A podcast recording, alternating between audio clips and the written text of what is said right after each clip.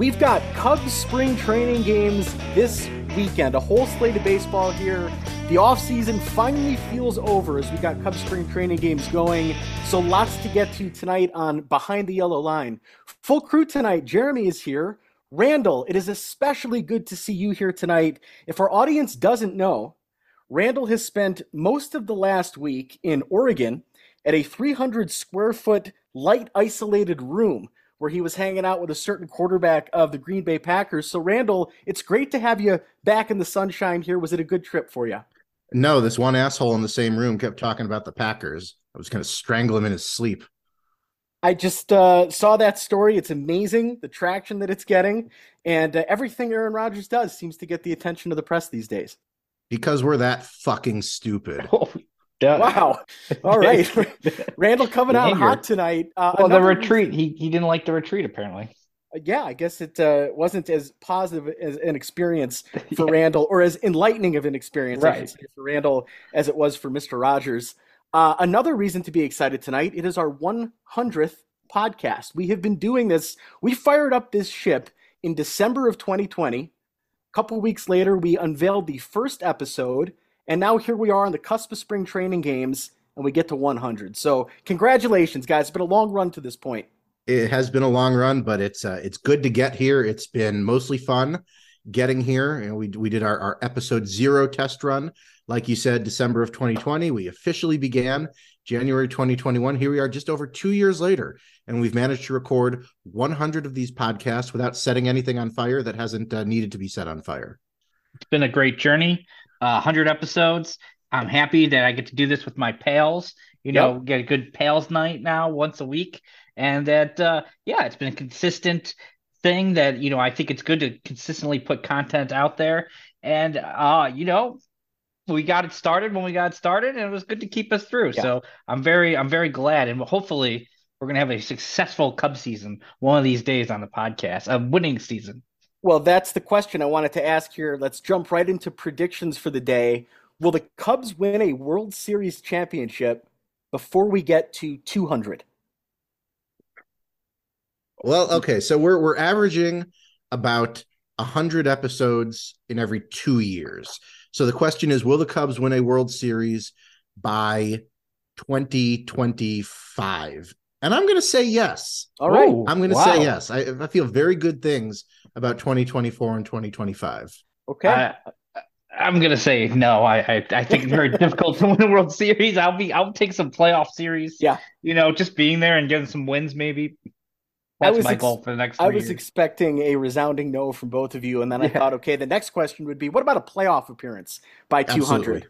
That's Absolutely. a unanimous yes. The Cubs yeah. are going to be back playoff bound, and maybe that starts here this weekend. Our first spring training games. It starts Saturday at Sloan Park. The Giants will be visiting the Cubs. They host the Dodgers on Sunday before the first split squad game on Monday. Long story short, 33 games in 35 days. You throw in that World Baseball Classic and the Cubs playing Team Canada. We've been waiting all winter for this. Finally, we're going to get to see some Cubs baseball and a full month's worth of it baseball is finally here. It's awesome. You know, last weekend we got a little bit of a taste of if you're a college baseball fan, you got some some opening day, but now we're here to watch Major League Baseball. Uh, we're going to see Marcus Stroman take the mound on Saturday. Adrian Sampson backing him up. I'm excited for that, and I'm I'm excited just to see the Cubby Blues out there. Uh, well, they're probably not going to be wearing them on blue on Saturday, but uh, just to see you know the, the hats at least uh, out there in, in Cubs baseball. I'm I'm very I'm very amped up, and so you know it's always like that first. It feels a little warmer when you see Cubs baseball on your TV. Absolutely, the, the sunshine from Arizona it filters through the television and it, it warms your abode. It's like the modern fireplace. It's great. Yeah, just hearing Boog and JD. I mean, just just hearing JD's voice this weekend when I put on the TV is going to be like, oh, okay, here we go. I don't get the marquee here in Denver, so I don't get to see him on the panelist shows and all that stuff during the off season. So for me, him in the ballpark, fans mingling, the crack of the bat. All right, summer's coming. This is what I get so excited about. Yeah, and I'm excited to see uh, Dexter Fowler, who was out there today giving hugs all around. Yeah. Uh, big hug with David Ross, talking to him, giving some advice to, apparently to Cody Bellinger, who's hitting balls out of the yard. Uh, so I'm excited. You know, we're gonna see Dexter Fowler out there. We're gonna see. I, I am sure your favorite Ryan Dempster will be out oh, there. Oh, yeah.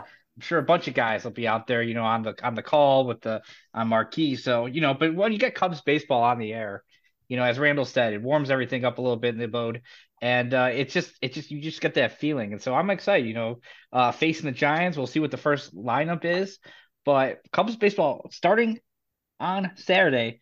We're going to have Cubs baseball through hopefully through September, I, I maybe into October. So that's going to be awesome. And equally noteworthy, not just uh, the television schedule, the radio schedule begins this Saturday as well with this first spring training game. So, Jeremy, you said Chicago Cubs baseball is on the air. It's not official until Pat says it. And of course, these are Pat's first broadcasts as a a Hall of Famer to be. Um, you know, the, the radio schedule is a lot more truncated. It's generally just the weekends in the spring, but it, it's still great to hear Pat coming out of the radio and telling you that Chicago Cubs baseball is on the air. It's not official until he says it. Randall, will you and be watching first... the game Saturday? I will be busy during the game Saturday, but uh, you know that's the wonderful thing about cable is that they will probably replay it at some point, and I will be all over that just to um, to, just to just to get the sights and the sounds. And yes, that is the unique variety of damage that I possess is uh, watching a replay of a spring training game. That's just that's just how I'm wired. Randall, I will actually be watching that game on delay as well. I've got a uh, on-call evening shift, so I will not want to be home during the day, seeing that I'll be here all night.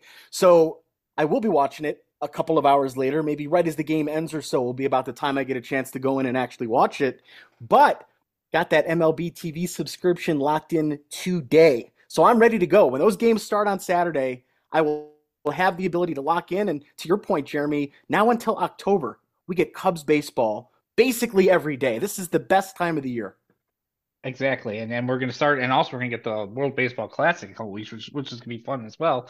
And uh, yeah, you get that, you know, that MLB subscription now. Now they got those minor league games on there, so that's going to mm-hmm. be pretty good for this year as well. That's a really good point, Jeremy. I the last two seasons have paid the additional money for the MILB TV subscription, and it's great.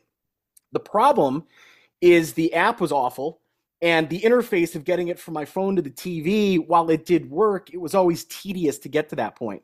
And for years, I've been thinking, why can't they put the minor league games on the same app that the major league games are? Well, they finally did it.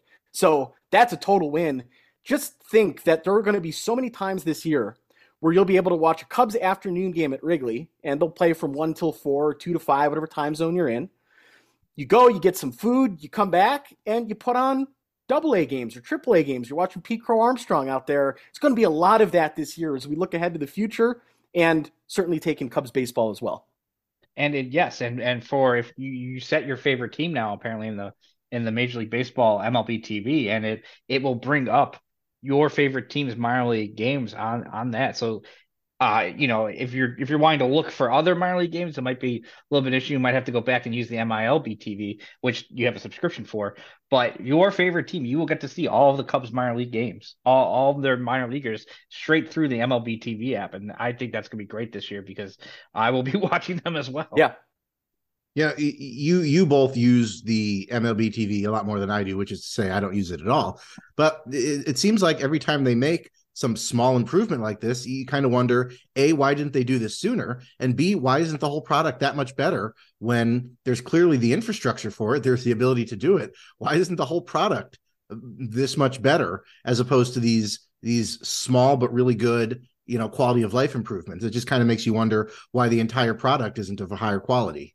Well, the one thing I will say is, you know, minor league baseball was a separate entity until two, Major League Baseball took it over uh, just two years ago. So I think that had a factor in it as well of getting them into all the rights and and into the MLB TV. That probably took some time of doing it, but I agree. They probably, you know, I'm, I'm happy that they eventually came around and figured that out and got it done, so that now we can watch um, you know minor league baseball through there but hopefully in the future it'll be a lot easier to watch all the minor leagues as well not just like the teams you set as your favorite teams minor league teams yeah because uh, that's one thing here i mean i need mlb tv i'm an out of market cubs fan who has to watch or listen to basically every game over the course of the year so i have to get it um, but I can't get Rockies games on it. Obviously, I'm in Market. I'm across the street from the ballpark. That doesn't work. It would be nice though to watch Albuquerque and some of the Hartford, their minor league affiliates as well, and see that next generation of players that are coming up. So it's not a perfect app by any means, but a great addition moving minor league games on there. And with Marquee picking up more Cubs spring training broadcasts, or at least simulcast this spring, we basically get a day of Cubs baseball from now until opening day on March 30th. So there's going to be a lot to talk about on the show. There's going to be Cubs fans that are going to get to see these players, highlights to trickle out to social media, and some wins and losses. We'll get our first look at Dansby and Cody and Jeremy's guy, Eric Hosmer, all that this weekend. So should be pretty interesting stuff out there at Sloan Park. Cubs made a move this week that could potentially impact the opening day roster. A journeyman, 29 year old corner infielder, Edwin Rios, who spent his entire pro career in the Dodgers organization. Jeremy, this guy's not played much over the last four years or so, never played more than 32 games in a season, but he's got a little bit of pop. Do you think he's got a legitimate chance here of earning an opening day slot with the Cubs? I kind of do because I feel like he's kind of uh left-handed like Patrick Wisdom kind of. Uh he's got the pop, he's going to whiff on a lot of pitches. Um, last year, not quite as great as his previous seasons when he had a little bit major league cup of coffee with the Dodgers. Uh, his exit velocity was a little bit down last year, but in the previous years when he played for the Dodgers and the you know time he got a chance, obviously the Dodgers had so many great players. It's tough to crack that lineup, but he he hit the ball very hard. So I think it'll be interesting to see if they pair Wisdom with Rios, two similar kind of players, but they can they can uh, platoon them, and now you have a lefty and a righty, and then it also allows you to maybe maybe who knows where Christopher Morel starts this year? Maybe he does. He starts in AAA, you know, and uh, because uh, he has options or someone like that, and so uh, and maybe you want to give him a little more seasoning just to work on because you kind of did thrust him into a situation last year, and he performed great. Don't get me wrong, but I don't think a lot of people thought he would be super ready to play. So I do think there's a chance that Edwin Rios, if he hits pretty well in the in spring training this year, that he makes a team, and I, I think you could see a platoon of Wisdom and Rios. Jeremy, that was my first thought when I saw this come over the wire is that he's a left-handed Patrick Wisdom. He's got the power. He plays third base uh, a lot of strikeouts, not a lot of walks. Um, so yeah, he is an interesting complement to this pool of players that are all fighting for third base time. I think you've got like two different pools, in guys who are probably vying to be kind of the everyday guy in wisdom. Now Rios, maybe Morel, and then you've got guys who are trying to fight to work their way into the mix a little bit. Guys like McKinstry and uh, unfortunately, yes, Madrigal. And I put Rios kind of in that first group. I do think he's fighting for uh, a, significant share of the time at third base.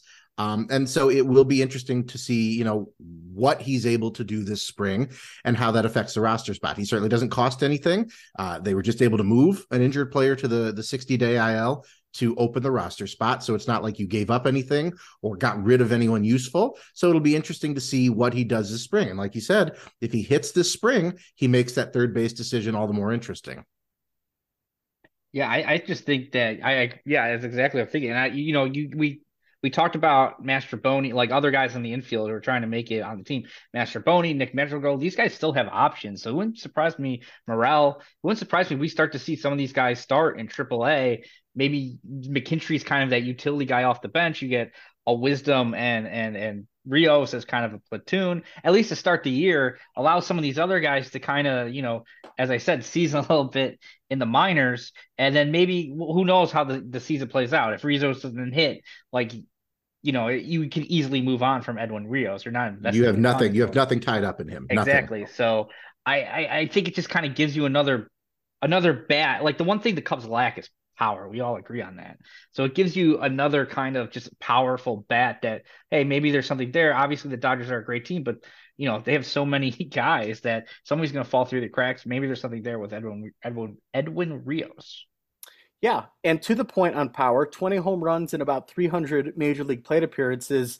And I think you're spot on with that last point there, Jeremy. You put this guy in most other systems, he would have more games in the major leagues by now but you're with the Dodgers. They've got just overflowing talent in the majors and the minors. They've had rock solid production, especially at third base, that there wasn't a lot of room for him in that role with the Dodgers the last few years. So maybe they figure something out here. It seems like a no loss situation, and one more guy to keep an eye on here in spring training.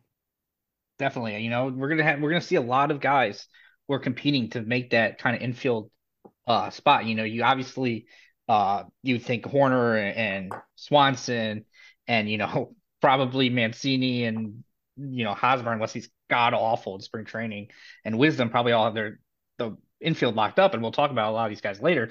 But there's still like those kind of Morel, you know, Rios we're talking about, Mastrobuoni, McKinstry. All these guys are trying to get on that bench, Madrigal, and so th- th- that's an interesting competition right there. Yeah, and David Bote. Don't sleep David on him. He's yeah, trying to David Bote.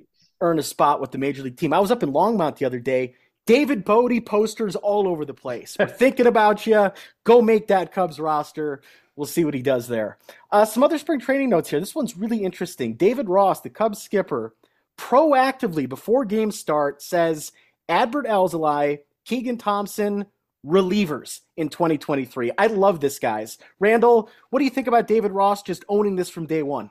Well, it means he listens to the pod. We've been saying this all off season, have we not? That Alzolay and Thompson slot in really well as these kind of bulk guys who can give you two three innings per game, two or three times a week. We've been on this train all winter. We've said that's probably the optimal makeup of the pitching staff. The stuff is going to play up for both of these guys in short in shorter outings like this. I, I'm good with it. Define the roles early. You, you take a lot of pressure off these guys, knowing that they have roster spots and knowing what their role is going to be, I'm good with it. It's logical. It, it, it tells the players what their role is going to be. They'll just have to focus on staying healthy and being effective in spring training. I like it a lot.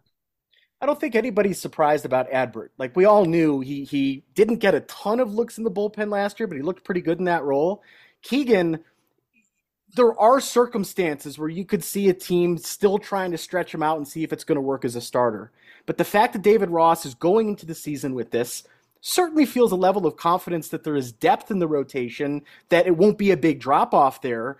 And I think there's really a vote of confidence here in Keegan in particular. He can be a high leverage, multiple inning, big time reliever. And we've seen him excel in that role. So now there's no questions about this. There's no suspicion. This is your job. Go out there and dominate. And there's a good chance he's going to do that.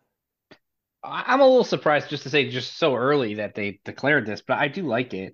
Um, I thought you know Keegan Thompson they would give him a chance to to try to start a little bit, but yeah, we've seen him in the bullpen and Alzolay as well, and I, I think that both of them performed.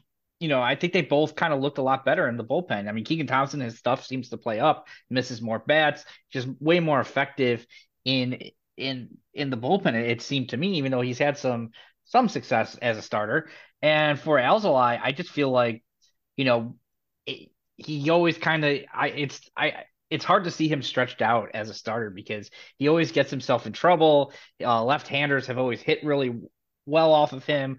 It just I've just never really kind of seen just from the chances he's got as a major leaguer that it just it just hasn't really worked out as a starter. But the times he's come out of the bullpen, he's been able to be very effective. And I think you know getting lefties not to face getting him positioning him in, in better situations where he doesn't face as many lefties. I think he could be kind of wipe out as a as a reliever. So yeah, I agree with Randall when he says that you know get them in their positions early. So these guys they know their role now. They know what they're there to do. They have all spring training to you know fi- fit into that role, focus on that role this is what they're going to do. They're going to be coming out for maybe multi innings, two innings, uh, possibly three if you get stretched out, but it's going to be short, kind of shorter stints and not like, you know, gearing up to try to go five, six innings. So now, now that's, you know, all their total focus. And I, I think that is actually a good thing going into spring training.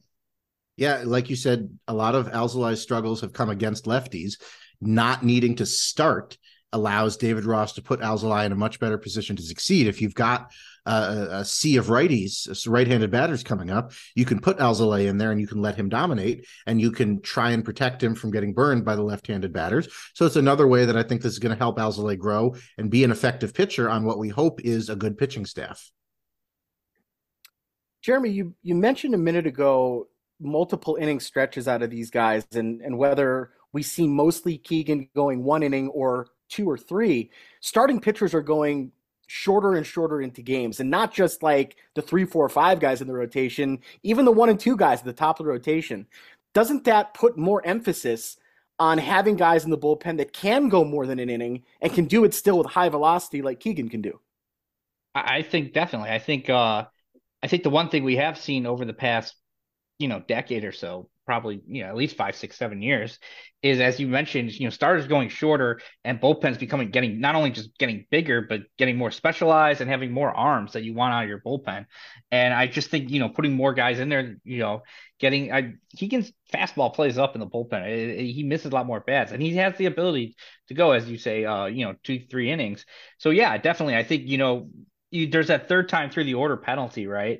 That everybody we all know about. You know, we, we saw Blake Snell get pulled, you know, in in in the playoffs uh or a couple years ago. So I, everybody knows about it. So you know, it's obviously in the regular season, you have, you have to stretch it out a little bit. You can't go as hardcore as you can in the playoffs or just limited games. But when you have a guy like a Keegan Thompson who can maybe piggyback off another starter who went four innings, five innings, and then he could throw you another two two innings, then you're getting into that sixth, seventh, eighth, and those are important innings, you know. So uh, yeah, I do think that th- that's important nowadays when you're not having when you have starters that aren't going as long as they used to. For better or for worse, this is the modern game, and this is the modern usage of a pitching staff Start, like you said, starting pitchers are pitching fewer and fewer innings. Teams have more data showing what happens the third time through the lineup. They want to protect their starting pitchers from that.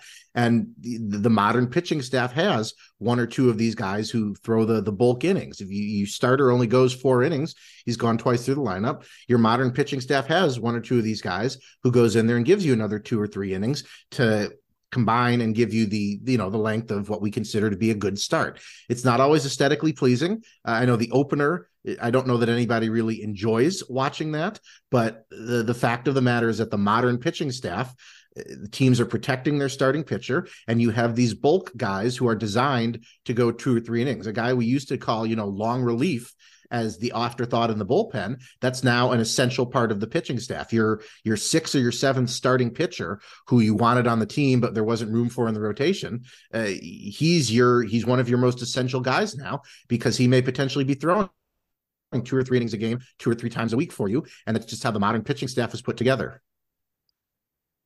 I think the Cubs have done a very good job of building bullpens the last couple years, and and I I like this idea of you know, because as as, I, as we mentioned, Al, Alzolay and, and Thompson, uh, I, I just like the idea of them in the bullpen because I because I th- said as I think their stuff will play up. Um, the Cubs, I like having guys that can strike guys out in the bullpen. I like having guys that can throw hard, and each of those guys can when they're coming out of the bullpen. Uh, you know, less energy conservation. They don't have to go five, six innings. So I think we'll we'll see a lot more uh, radar guns lit up this year coming out of uh, the Cubs bullpen. Here's the most important question I'm going to ask tonight who is more likely to win a wrestling match against a bear? Keegan Thompson or 2003 Kyle Farnsworth? Ooh. 2003 Kyle Farnsworth. yeah, I'm going to say 2003 so, Kyle Farnsworth. Never, never bet against crazy. Yeah, uh, Ke- Keegan's a big guy though. That's the point Keegan's, I'm trying to really make. Keegan's a big guy, guy, but Kyle Farnsworth is a couple tacos short of a combination plate. Yeah, we all know it. We all knew it we will all continue to know it. And he would absolutely, this is a guy who went out and played what semi pro football and is still doing that. Never bet against crazy. And maybe there's other words you could use to describe Farnsey, but never bet against a guy who doesn't know he shouldn't be doing this thing that he's doing.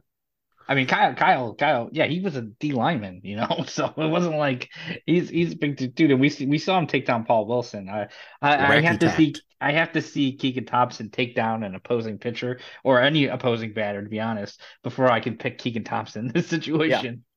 Maybe maybe start Keegan Thompson small, have him wrestle Clark first, see what kind of takedown ability he has, and then you can graduate him to real bears from there. I'm just trying to, in a sort of fun way, make the point that you know Keegan's a tough guy, he's a high velocity guy. He's going to be a ton of fun, yes, to watch this year. Just love watching him out on the mound, and I really think it's great that David Ross established this from the beginning. This is your job. Go out and dominate, and it's going to be fun to watch him try and do that. You know, Randall, I also noticed here. I'm sitting here listening to you talk, and I'm going, man, you sound absolutely great this week. And now that I'm looking at you, you upgraded the equipment, got the uh, wireless earpod, whatever they're called. You sound great here tonight, Randall. Well, oh, I'm still using I'm I'm still using the same microphone, uh, the the same one I've used for all 101 episodes. So the the microphone gets to enjoy a, a milestone tonight. But uh, yeah, I, I guess I, I sound better to myself is the most important thing. And don't we all just want to sound better to ourselves? Isn't isn't that the most important thing? I was just feeling like, you know, you came back from Oregon a new man and you just sound great this time on the show. Well, yeah, I, I like to think I always sound great, but it's nice to have a little technological help, even though I don't actually have any new technological it was help. The ayahuasca so. tea, the ayahuasca. Yeah, that's that's exactly what it was. It was the, the the the days in darkness turning into Gollum. Yeah. Well, here's something that doesn't sound very good. Kyle Hendricks is behind schedule. He did come out and say that the goal is to begin throwing in about 10 days or so on March 1st. Feels like he's about a month behind a healthy spring. I think the three of us here is pretty confident to say we're all sort of pessimistic about a reasonable expectation of what Kyle's going to do this season on the mound. How'd you take this news, or how should Cubs fans take this news? Yeah, it didn't surprise me at all. We know he's coming off of a, a fairly major surgery. We know he missed a lot of time last year. Uh, Kyle Hendricks is a Cubs legend, uh, and so it pains me to say that I'm not really expecting anything from him this year. Um, you know, he's a guy who, for all his ability, never had a ton of margin for error, even in his best years. Uh, he managed to leverage that into some very good years and being front and center for some essential moments in team history. But we know it's been up and down since then.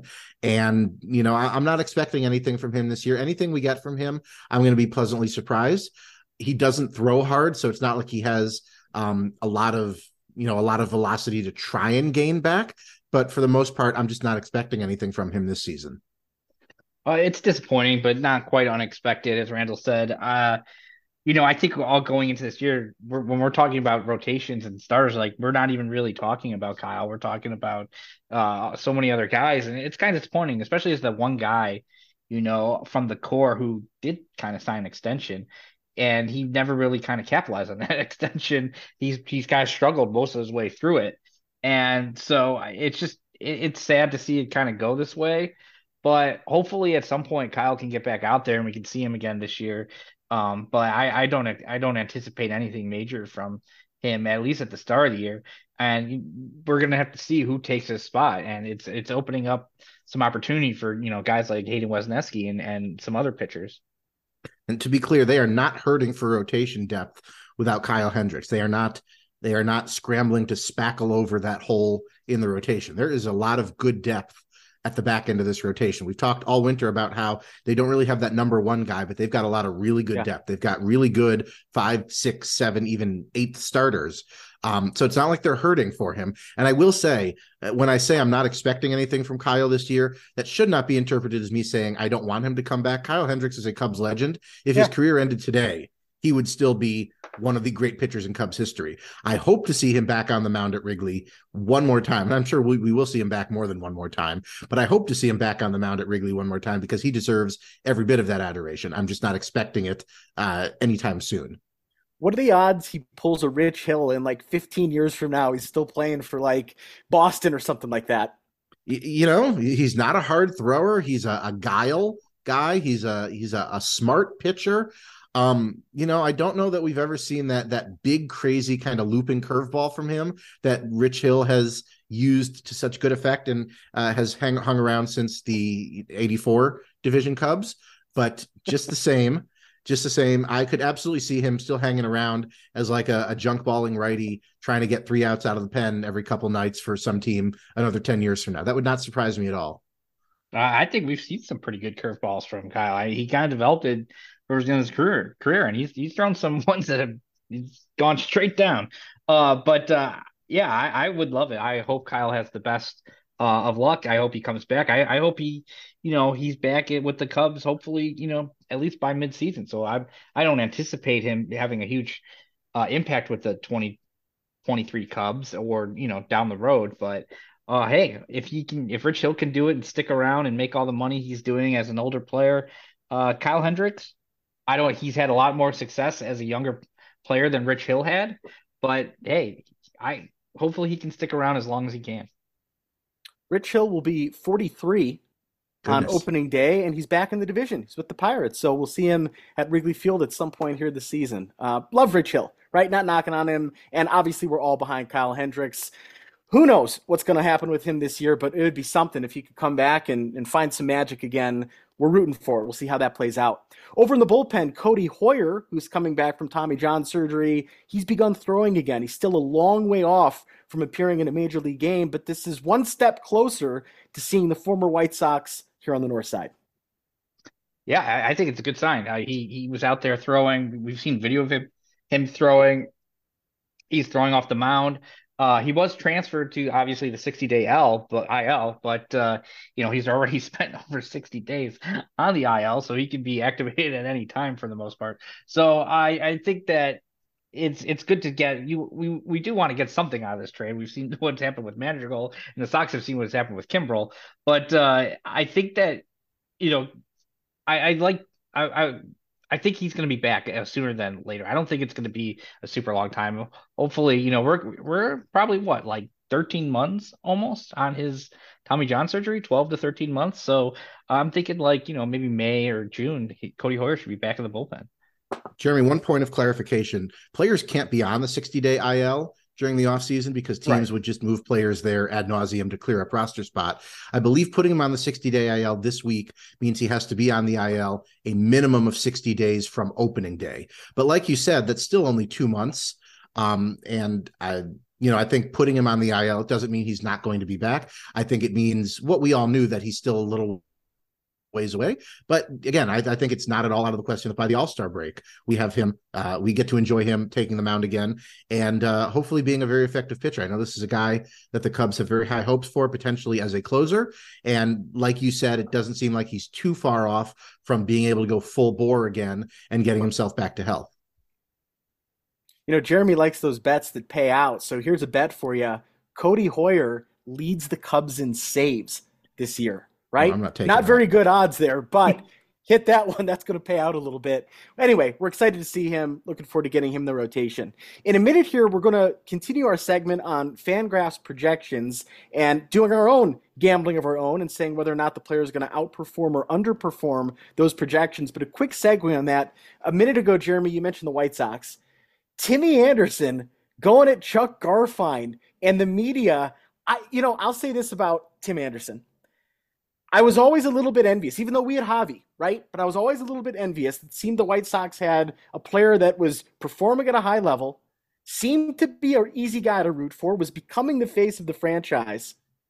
My respect for Timmy Anderson's dropped a lot since Wilson flipped the bat, and the White Sox apparently had a problem with it. And I thought that was a bad look from Tim, going after Chuck Garfien of all people for his coverage of the White Sox. Like I just I don't know, man. Why welcome that and that type of unnecessary attention at this point in spring training. I thought it was an embarrassing look from TA. Don't forget that Tim Anderson is not going to be on the opening day White Sox roster because he's suspended uh, from the end of last season, and he still has to serve some games from his suspension. So Tim Anderson's got some issues, um, unfortunately. And yeah, he was always seemed like kind of a fun player but uh, he's been suspended a handful of times. So and and to go after Chuck Garfien in that where he said, you know, you're you were tearing us down too. I mean, Chuck Garfien. it took until like August 29th or something, or September 1st, when everybody was ripping on them, Chuck Garfien was basically like, no, they're going to come back. We're going to go on a run. We're going to go on a run. Like, and even watching, listening to Chuck in that interview being like, I, I'm trying to hold out as long as I can, dude. like, I was trying. Um, so I, I just think like out of all the people, like I understand Ozzie, you know, and Frank's been up and down, but uh, Chuck Garfien, woof, like, can you imagine just you know, we saw it in 2004, obviously with the Cubs uh, going after Steve Stone, who's still there on the White Sox. But uh, it, I just can't imagine going after the biggest White Sox homer and say you were tearing us down. Yeah. And don't forget, Tim Anderson has a bench spot with World Baseball Classic Team USA. So he's getting the heck out of White Sox camp soon. And he's going to, he probably figures to stay away for a, a, a, good chunk of spring. But yeah, when you've lost Chuck Garfien, who's basically state run media, he, he might as well be like the in stadium host at US, I'm sorry, guaranteed rate field. When you've lost Chuck Garfien, you've you've lost the plot entirely. So yeah. it's it's messy times down there on the south side. Messy times indeed. I, I loved with Tim a couple of years ago, and this is again a Cubs fan sort of looking from afar, all the rhetoric about we're going to do the thing our way. There was so much hype around the White Sox organization. We're going to win. We're going to win with confidence. We're going to win with swagger. And then Wilson Contreras flips a bat and their team is a meltdown. Like, like way to undermine everything that you're saying. And it seems like every time he opens his mouth beyond that, I'm like, what are you talking about, dude? Why, why is this the fight that you want to have at the start of spring training? It just seems so silly to me. I'm, I'm going to say this. Uh, I'm going to say this a little bit smugly as opposed to my typical, a lot of bit smugly. But I'm old enough to remember when the White Sox were the hot team and they were the, the team that was about to take over Chicago. They had the fun players and everything. How did that work out? Have the White Sox taken over Chicago yet? Yeah. Somebody, somebody, fill me in. Have the White Sox taken over Chicago yet? Is it a White Sox town yet? To tweet, tweet at us at BTYL Podcast. Let me know if it's a White Sox town yet, or don't. Don't waste your time. I, I, I do want to correct I something I did say earlier. I think I was confused.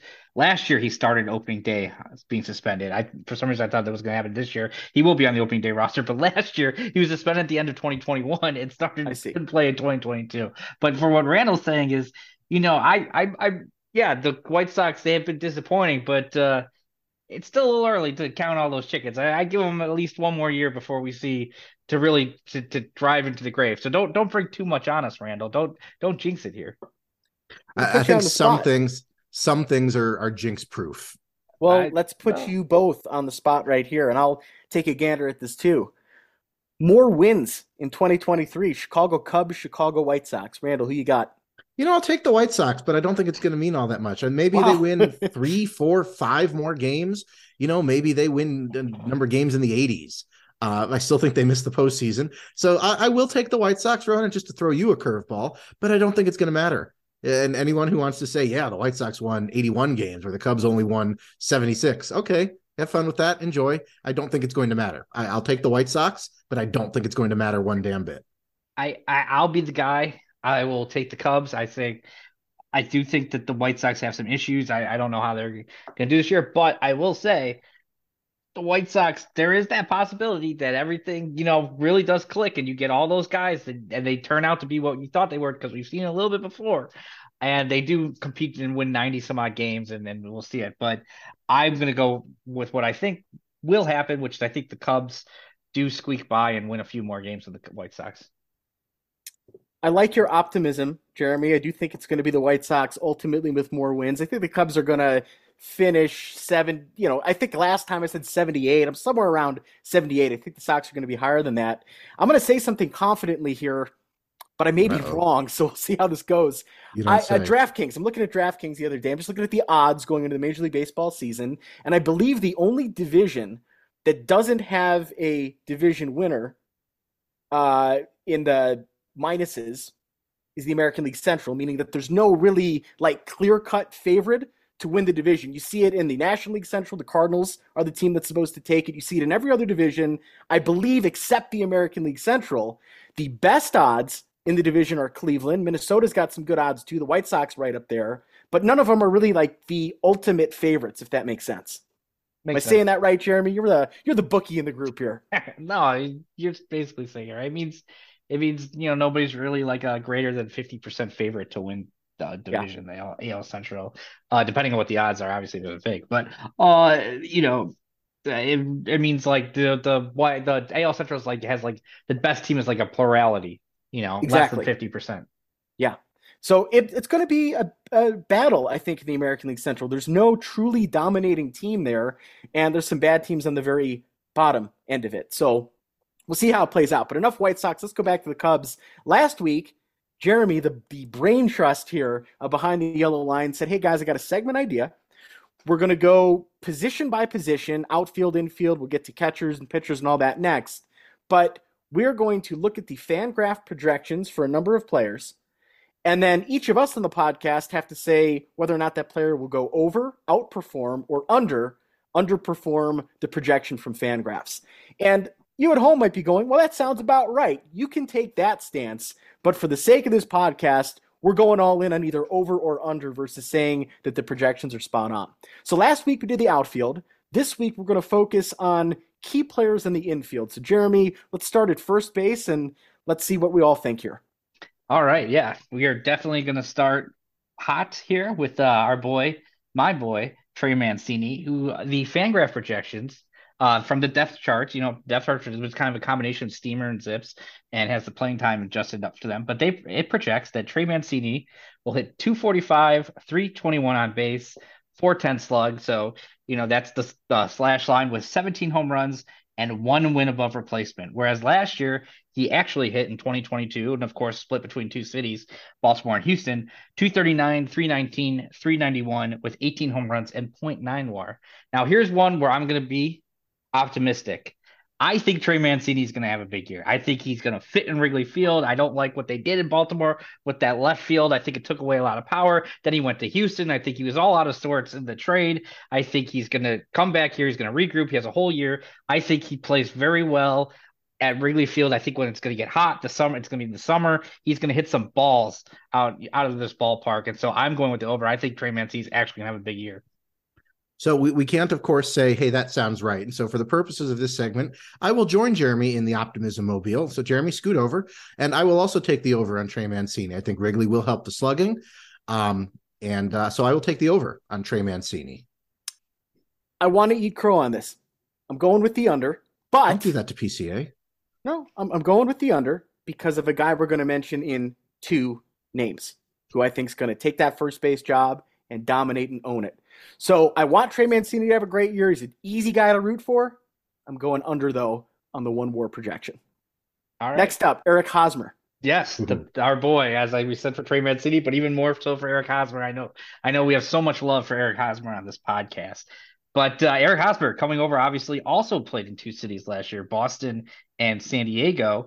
And the projections, you know, you'll probably hear these projections. You probably will say these sound about right, but that's the point of projections. Like, you know, they're they're trying to get it accurate. So the 50th percentile. So it's 271 on the batting average, 331 on the on base, 410 on the slug with 11 home runs, 0.7 WAR. And uh, last year, as I mentioned, in Fenway and in Petco, uh, two very different ballparks they hit in 268, 334, 382 with eight home runs, 0.3 WAR. Now, I we you can't say it sounds about right. And so I'm gonna be the guy, and you're gonna mock me. I'm gonna say over. I think it's slightly over. I think he gets a little bit more than uh, you know, one war. I think he ends up like 1.1, 1.2. I don't think he's gonna end up under. So I'm gonna go over slightly for Eric Hosmer. And I know I'm gonna get so much hate that he's I think he's the greatest player that ever graced Wrigley Field and played first base for the Cubs over the next two years. I, it's gonna be I'm gonna get it. Uh, I will not be joining you in the optimism mobile, so you're welcome to to ride off on this one. I will take the under only because these seem like Eric Hosmer might actually offensively be uh, like a reasonable complementary piece, and I'm not willing to bet that. So I will take the under on these Eric Hosmer projections. I can't possibly say this more convincingly or convictingly, whatever I'm trying to say here. Under.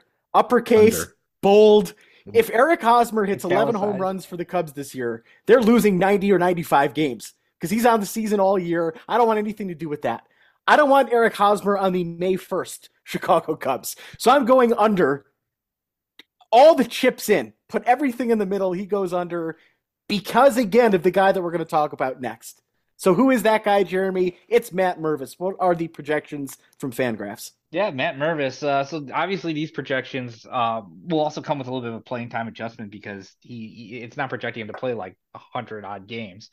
But you know, last year obviously crushing it across three levels. But this year the uh, the playing time, or excuse me, the projections have him at 250 batting average, 309 uh, on base percentage, a 441 slug with 11 home runs and an equivalent 0.7 WAR to Eric Hosmer. Whereas last year across three levels, we all know what he did. He smashed the ball. He had 309, 379, 606, 36 home runs, which was amongst the major, uh, excuse me, the minor league leaders in baseball. He crushed it.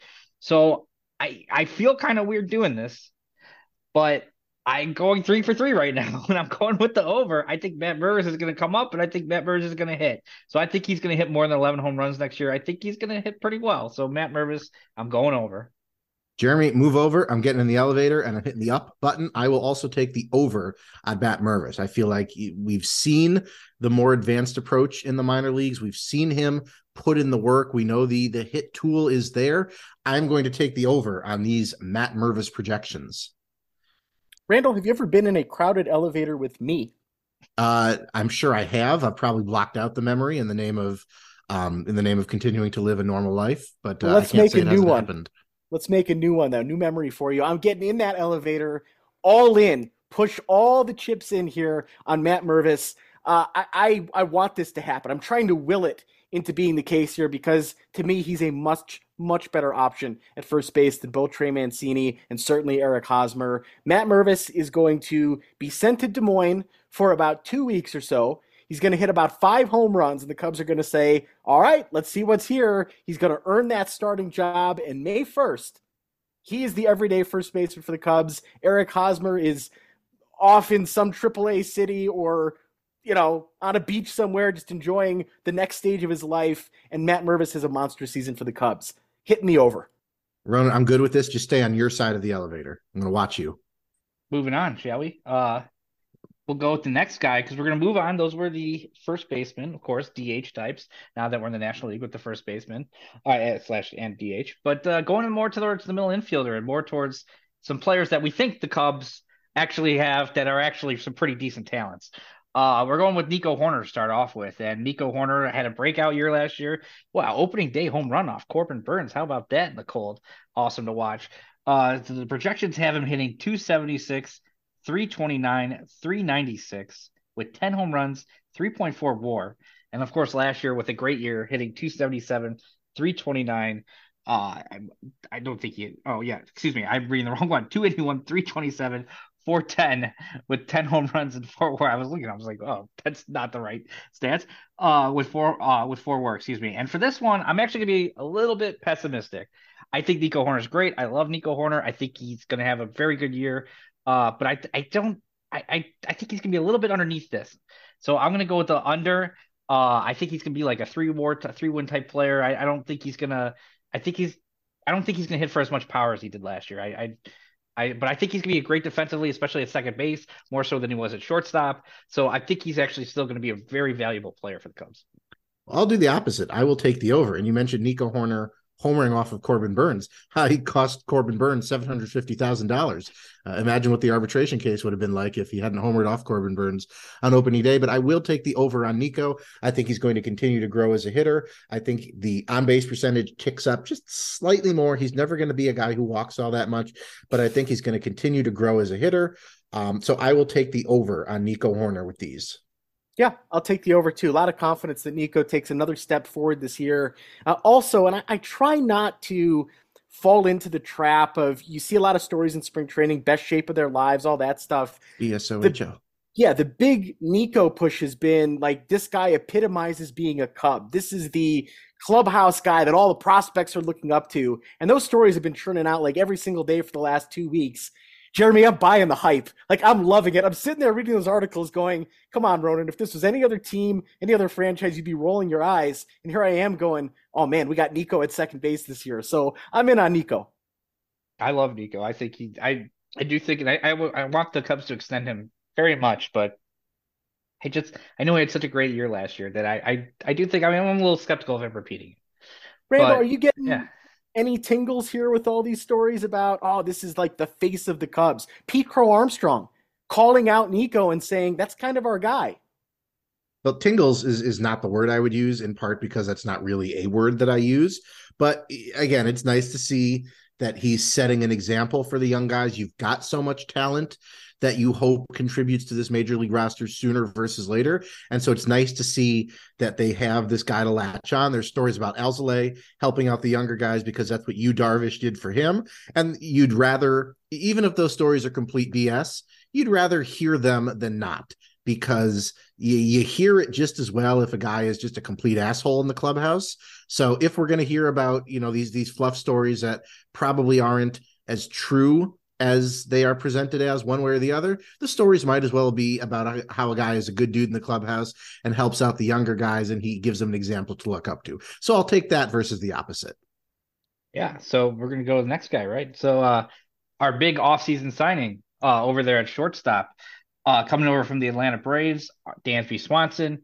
Uh the projections have him hitting 253 316 425 with 23 home runs 4.3 war uh last year, and I, these were the stats I was reading before for Nico, and I was like, that can't be right with the slugging.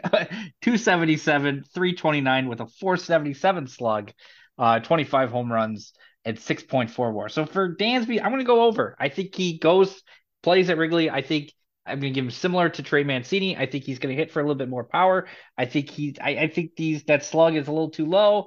I, I think these offensive numbers are just a little bit too low. I think he's going to hit, you know, 25 to 30 home runs. I don't think he's going to hit 30 home runs, but more in that range than 23 home runs. So I'm going to go with the over Dansby Swanson. I also think his defense is going to play up now a little bit more without the uh, uh, the shift because you want more rangy guys, and Dansby's one of the best rangy guys there is. And so I think you're going to see kind of a gap more because Dansby's so good at with the range that other players aren't as good there, and the shift can't hide him. Yeah, I'm gonna I'm gonna take the over on Dansby here. Um, I think he does outperform this. Again, he's also a guy who's never going to walk all that much, but I think he I think he overperforms this, even if just by a little bit. So again, we can't say that sounds right, and so I will take the over. I really hope it's the over. I'm going to go with the over as well for the sake of voting in this. I'll be really disappointed if Dansby is less than a four or four and a half war player. He's coming off of a monster season with Atlanta. The Cubs gave him the huge offseason contract. The Cubs also told us, hey, we're serious about winning.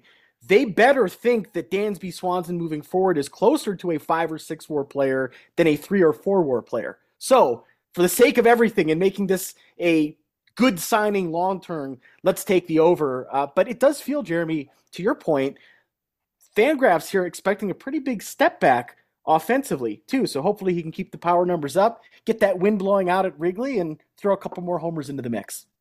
Yeah, obviously, you know, waiting past seasons and his his year, uh, the year before last wasn't the the best year he had, and the, the year before that was only in 60 games. It was a very good offensive year. But uh, I, I, you know, just that 4.3 WAR, I, I, still believe is the highest projected WAR on the Cubs. So he it does project to be the Cubs' best player next year, and that still is kind of an all star, about an all star level production. You know, about five WARs, all star level. But you know, once you get over four, it's kind of you're in that vicinity. So Dansby, I, I just think he's going to do a little bit better. I, th- I think he's going to hit more than 23 home runs. I think he's going to do a little bit better. Uh, but uh, yeah, he was the big signing, and so hopefully you cash in very hard with Dansby Swanson next year. Well, last so, week, Jeremy, we talked about Christopher Morel as a center fielder. So as we go over to third base here, he's sort of out of the mix. But P. Wizzy, Patrick Wisdom, is someone we will talk about. What does Fangraph thinks? And then let's dig our own projections.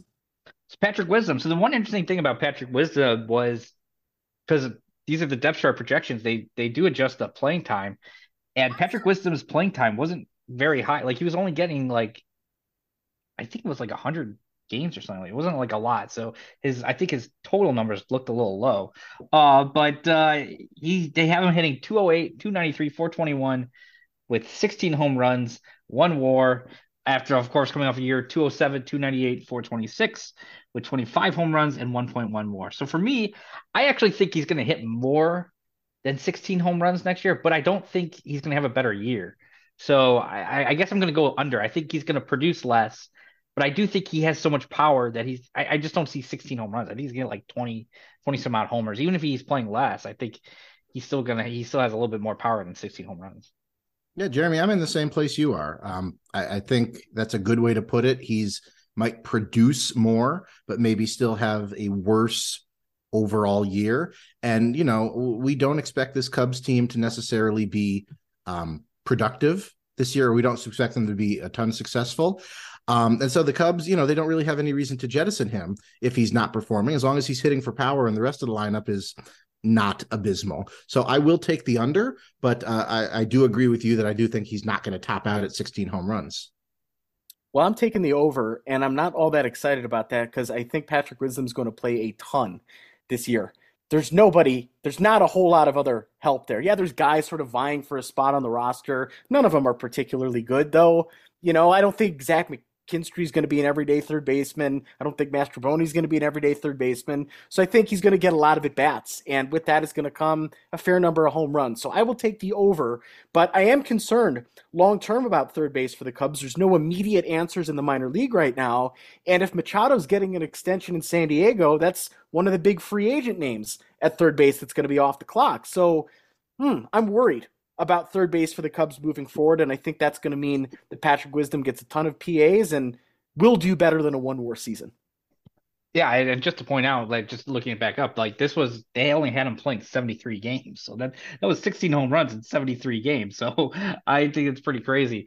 But to, to, to your point about third base, I I Machado says he's going to opt out. The Padres made him an offer, you know, uh, and he declined that offer. He had a deadline February 19th, I believe, and he says, I'm opting out. I'm not going to discuss it during the regular season. And obviously, you still think the Padres are probably the leader there. But if, if yeah. Manny Machado makes it to open market, like the Cubs have to be on that. I, I, think they have to be on that. They need a third baseman. He had a great year last year, almost seven win uh, season.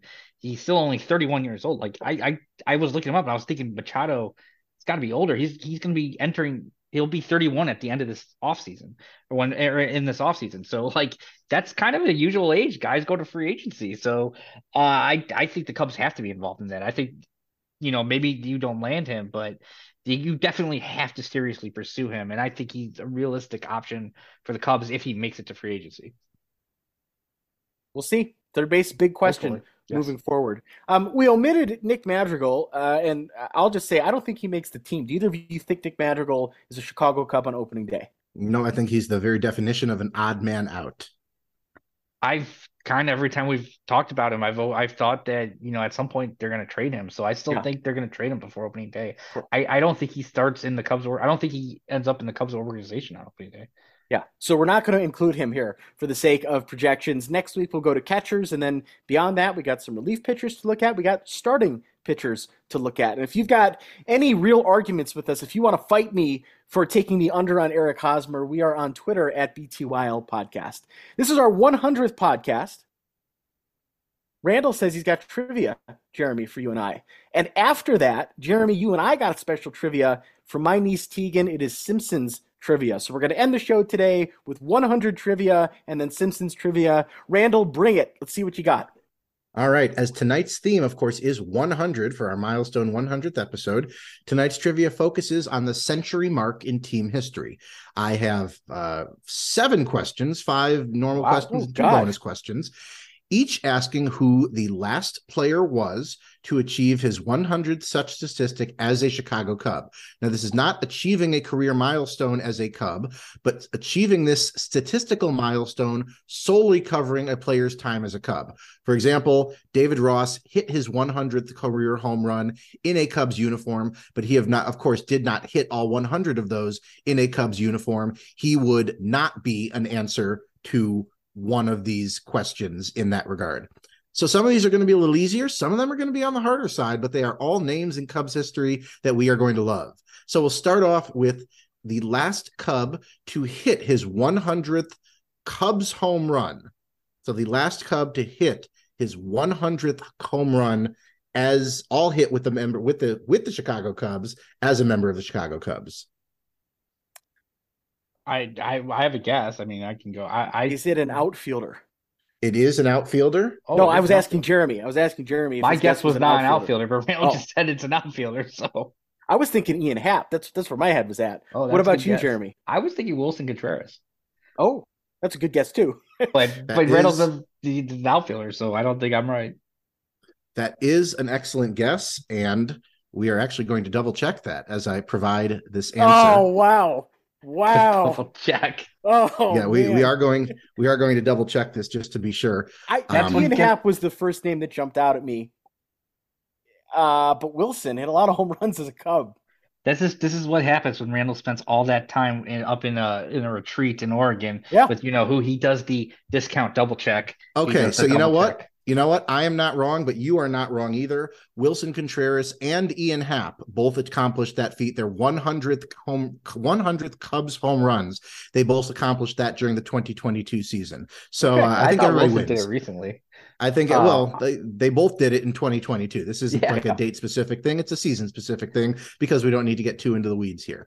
All so right. follow that with 100th pitcher win as a Chicago Cub, and again, these are all games won as a member of the Chicago Cubs. So 100th pitcher win in this player's Cubs career.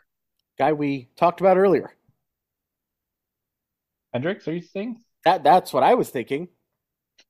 I I feel like I don't feel like I just feel I feel like it's somebody older almost because I, I feel like it's nobody recent. I don't know. I just that's just where my head's at because I just feel like we, we don't see guys get as many wins anymore. But uh, hundred pitcher win as a Cub, I'm I I'm gonna Oh, guess. so it didn't happen this past year. No, it did not happen. Oh, this okay. past Hold on, year. hold on, hold on. Yeah. Okay, okay. Well, I, I'm I can I guess mine or I'm gonna guess Carlos Zambrano was the last guy to All- rack up all 100 right. wins as a Cub. Ronan, what's your guess? I, I, I, you know, I wasn't listening, Randall. You had that long intro, and I was like zoned out. You know, you got to keep it tight, Randall. We live in a TikTok era here. You got to keep things tight. Gotta keep it tight. Uh, 100 wins. Zambrano's a good guess, but uh, I will say Kerry Wood. All right. So Carlos Zambrano was the most recent Cubs pitcher to do it. He won his 100th game as a Cub in 2009. He also homered in that win. Kyle Hendricks is the active Cubs wins leader with 87 wins in his Hmm. career, of course, all with the Cubs. Neither Lester with 77 Cubs wins or Arrieta, 73 Cubs wins got there in their career. So Carlos Zambrano was the last Cubs pitcher to win his 100th Cubs game uh, again in 2009. This next one should be pretty easy for you. The last manager, Cubs manager, to win his 100th uh, Cubs manager win. Bruce Kimm. Uh, it was not That's Bruce Kimm. I'm sorry to say. May, joke, may, people. may he rest in peace. David Ross. Jeremy is correct. It is David Ross. Now, these- 70 These somehow next last year. two, these next two are, I think, the two best questions of the bunch here. The last Cubs reliever to record his 100th Cubs save. The last Cub to order. 100th Cubs save. I. I I have some names, but I don't think they record 100. I'm gonna go. I'm gonna go a long time ago. Not that Hmm. long, if you're, but I'm gonna say Randy Myers. All right, we have a Randy Myers from Jeremy. Lee Smith. Ooh, long so time these, ago. of course, are of course both fantastic answers. The answer is actually Carlos Marmol. He Oh, recorded oh, his wow. 100th Cubs save in 2012, and he is one of only four Cubs with 100 saves as a member of the Chicago Cubs. He is third all time in franchise history, behind Smith and Sutter, Suter, and ahead of Randy Myers. And then finally, the last Cubs player to record their 100th career Cubs stolen base. The last Cubs player to record their 100th stolen base as a member of the Chicago Cubs. Sammy? You know, that's a that's a great guess. You know, I always remember he had Pat a- Hughes telling me that Sammy Sammy used to run more when he was younger. So we have a guess of Sammy. I just feel like it's got to be more recent than Sammy. Yeah. I just I I don't know. I mean, Fowler was only here two years, so I don't think he got to 100. No. Um, I I I'm trying to think of somebody who was here a little bit that would run. Like You know, I'm gonna guess. Ray? I'm gonna guess somebody. I'm gonna guess. Uh, you know, what? I'm actually I was gonna guess somebody else, but I just changed it around. I think gonna Javi Baez. All right, Ah, so these these are great guesses. The answer is a favorite of the show, a favorite of Cubs fans everywhere, Ryan Theriot. Oh, wow. who stole exactly 100 career bases as a member of the Cubs. Uh, exactly 100 career stolen bases as a Cub, and he's actually 32nd all time in franchise history in stolen bases with exactly 100 career steals as a member of the Cubs. And then we have our two bonus questions. I'm not going to make you guess years here, but I am going to make make you guess quantity. How many seasons in this uh, long and illustrious franchise history have the Cubs won 100 games? And in how many have they lost 100 games? I'm not going to make you Hmm. guess years, yeah. but I am going to make you take a stab at quantity I, I, here. I think loss, I'm feeling like two or three, maybe, All right. and about the same for wins, too, like Yeah. two or three. That's how I was thinking. I'm gonna say like, I'm gonna go a little bit more for wins. I'm gonna say like, it's like I'm gonna say like four or five, like four Okay. or five, and I'll say four. I'm gonna say four, and I think losses. I'm gonna say three. I'm gonna say four wins, right. losses three. Jeff Blauser. So the answer here is actually six hmm. franchise, six franchises, six teams in Cubs history have won 100 or more games, All right. and three of them have lost 100 or more games. 100 win seasons in 1906, 1907, 1909, 1910, 1935, and then not again until the 2016 Chicago Cubs. And then your 100 loss teams 1962, 1966, and 2012. And that is your level 100 trivia for our landmark uh, 100th episode of Behind the Yellow Line. Good stuff in there. Yeah. Good stuff. But I, I was, yeah, I was thrown off it uh, after that first question. But nice to think about it. 100. Been a long Oh. way coming. Well, a couple weeks ago, we had Colin, my nephew, send in a couple of questions to us. And as a pod, we crushed it, knocked out all the answers right.